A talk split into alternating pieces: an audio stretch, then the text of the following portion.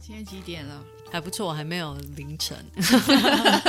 要不然，如果在台湾，我就会想去吃早餐，死海豆浆。错对啊，哦哦，我们以前你知道吗？就会去唱歌啊，然后跟朋友去玩啊，然后玩到早上的时候，就直接去那个早餐店吃早餐。那吃完早餐可以直接回家睡觉，原来你的以前生活那么糜烂 真的好怀念以前的糜烂哦。啊，今晚就来糜烂一下。那待会儿要干嘛呢？可是，在美国没人会理你耶。好，那我们去逛窝嘛。好了，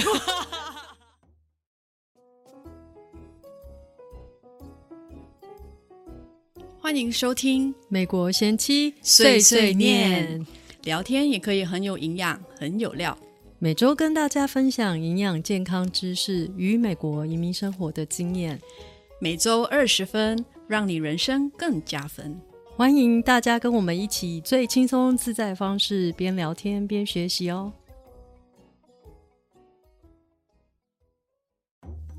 欢迎来到美国贤妻碎碎念，我是 Amanda。 Hello，我是莎莎。今天我们要聊什么呢？刚才我们说到半夜吃夜宵，宵夜还是夜宵？宵夜，宵夜，宵夜，那就很适合今天这个主题啦。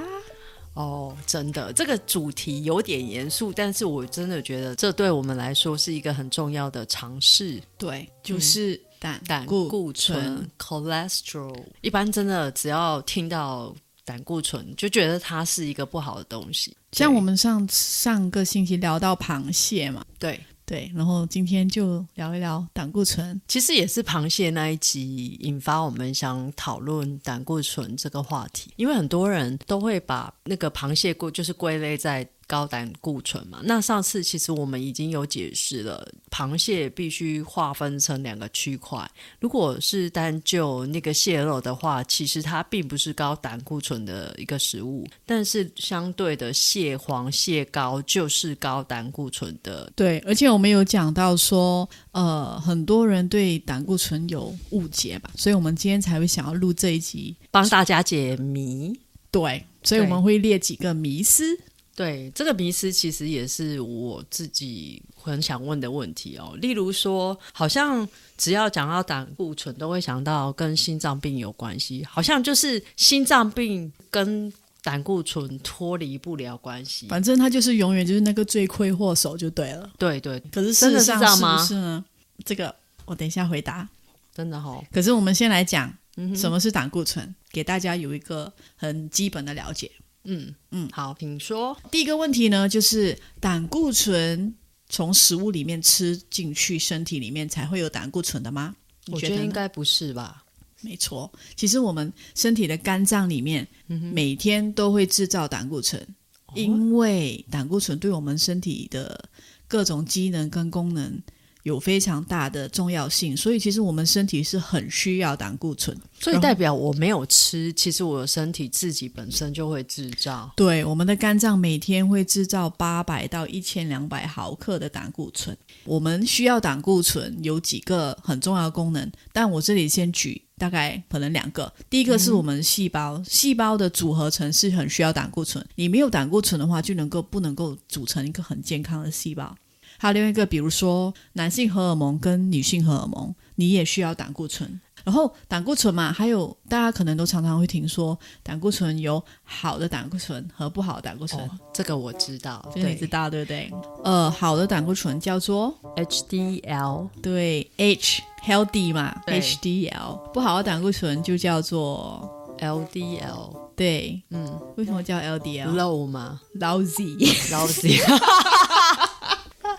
反正就是一个高密度嘛，一个低密度嘛，对，一个高密度，一个低密度，高密度当然就是好的，那低密度就是不好的。嗯哼，然后高密度 HDL 为什么好呢？因为它能够把胆固醇带到我们的肝脏去代谢，所以哦，它就像是一部垃圾车，垃圾车嗯载垃圾去丢就对，对，胆固醇垃圾嘛，嗯嗯，在垃圾去丢。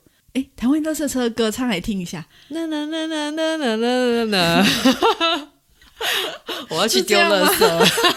哦，是这样哦。对啊，给爱丽丝啊。我还以为是那个，我是一部垃圾车。 No no no no，那个是后来小朋友他们衍生出来。我们从小就是给爱丽丝，你只要听到给爱丽丝，就知道哦，爱可以不用舍出来得 啊。哦，那我误会了。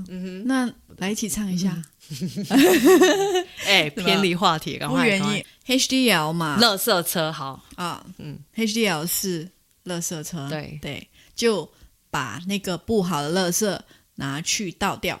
嗯哼， LDL 低密度是不好，它是 lousy 的胆固醇。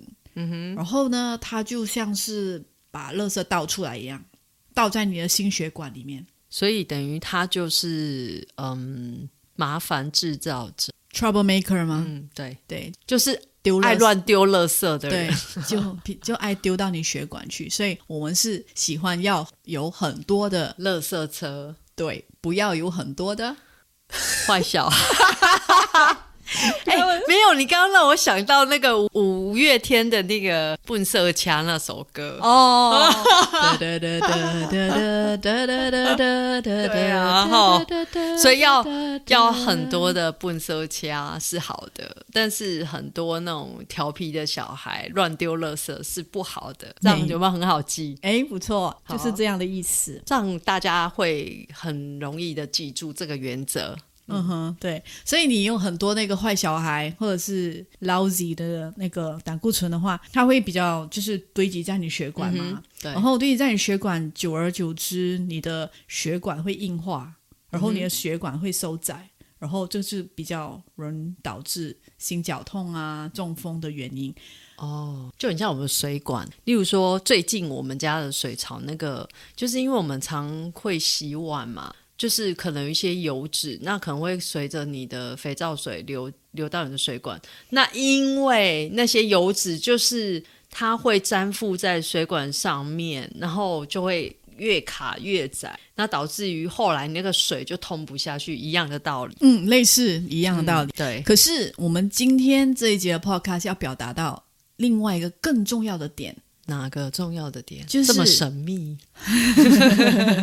就是其实胆固醇到底是不是心脏病的罪魁祸元首？凶。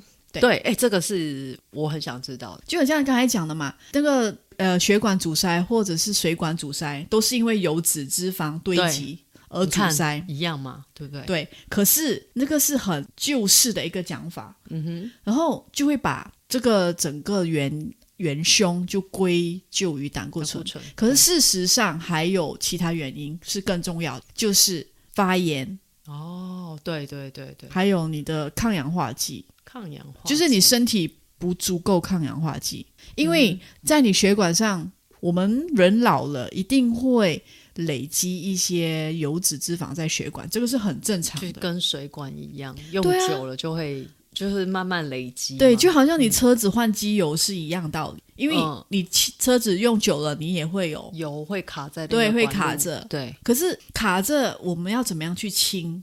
要怎么样因为让这个人油脂不见掉才是重点？人体没办法换 管，水管还可以换 的、可以 啊，心脏绕道手术就是有一点那个哦 OK 绕道嘛 OK，所以，嗯，我们现在要讲的就是，其实胆固醇不是罪魁祸首啦，还有一嗯个更重要原因就是氧化发炎跟发炎。嗯，我觉得发炎这个话题其实也是很多人不了解什么叫做发炎。嗯，就是我可以大概解讲一下，就是刚才我们说油脂那些堆积在呃那个血管嘛，嗯，然后你堆积在血管的时候呢，你其实。会引发到你身体的白血球出来救你，因为他会说：“支援哎，对，对，然后就是比较多了，我可能需要来帮忙。然后它白血球出来的时候，就会导致发炎，哦，它因为它要让你的身体，就是它要跟那一些它一个免啊对疫反应它。就是一个出来打仗的一个对一个那个有一个很好的士兵例子，呃，好像青春痘，嗯比如说青春痘，因为你的毛孔堵塞，哼，对对不对？对然后有油脂，对不对？。对，然后为什么会红起来、肿起来嘛？因为就是白血球嘛，对，因为白血球嗯会出来，然后它就红又肿，就是发炎嘛。对嗯然后我们血管也是一样，就是这样子发炎。然后呢，你你久嗯了之后呢，那个血管就会硬化，然后失去弹性。然后在那个脂肪嘛，那个尤其是刚才我讲的不好的那个 LDL，它就会氧化，对，嗯然后就就会是恶性循环，一直这样子循环，然后到最后你血管可能就太硬了，就比较容易破。哦就好像对对对塑料脆对掉嗯脆掉，然后塑料硬的话， aging 嗯就是，aging 塑料东西，它只要过老或是它过度曝晒，嗯，然后它就会很容易脆化。对，对，这个就是一一样样一样的道理。嗯然后你的血管脆化的时候，就很容易中风啊，的，对心脏病啊，对对，所以你难说怪嗯胆固醇是不是罪魁祸首呢？它是原因之一，但是不完全是它了。对，它只是拼图里面的一小一块个角落，对对，嗯但是它却变成了整个事件的元凶。 对。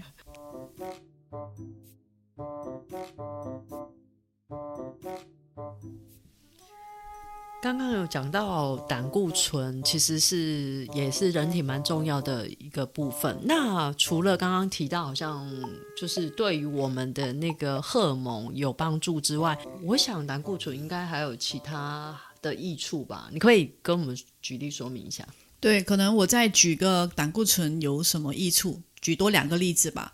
其中一个例子就是，我们知道维生素 D 是需要太阳跟皮肤对，来制造的嘛对这我们之前提过嘛？对我们有听我们其中 podcast 的朋友就我们有介绍那个免疫能力，然后维生素 D 的重要性和免疫能力。对嗯好，那我们需要皮肤跟太阳来制造维生素 D，我们的皮肤皮肤的细胞里面也需要胆固醇。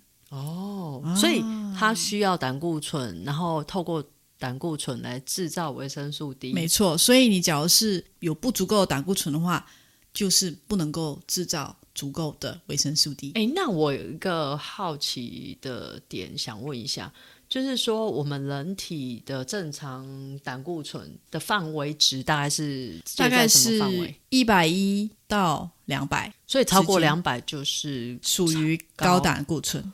OK。除了刚提到的那个点，我记得好像还有一点是跟脂肪有关系的，没错，那到底是什么？就是呢，你知道我我们身体消化脂肪是需要胆汁嘛？对对那对我们其实也是需要胆固醇来制造胆汁。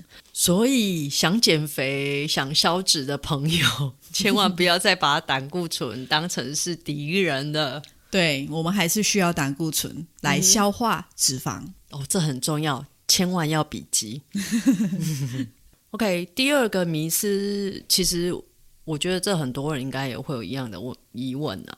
例如说，诶，高胆固醇的人是不是比较容易得心脏病？那如果正常的人就比较不会得心脏病吗？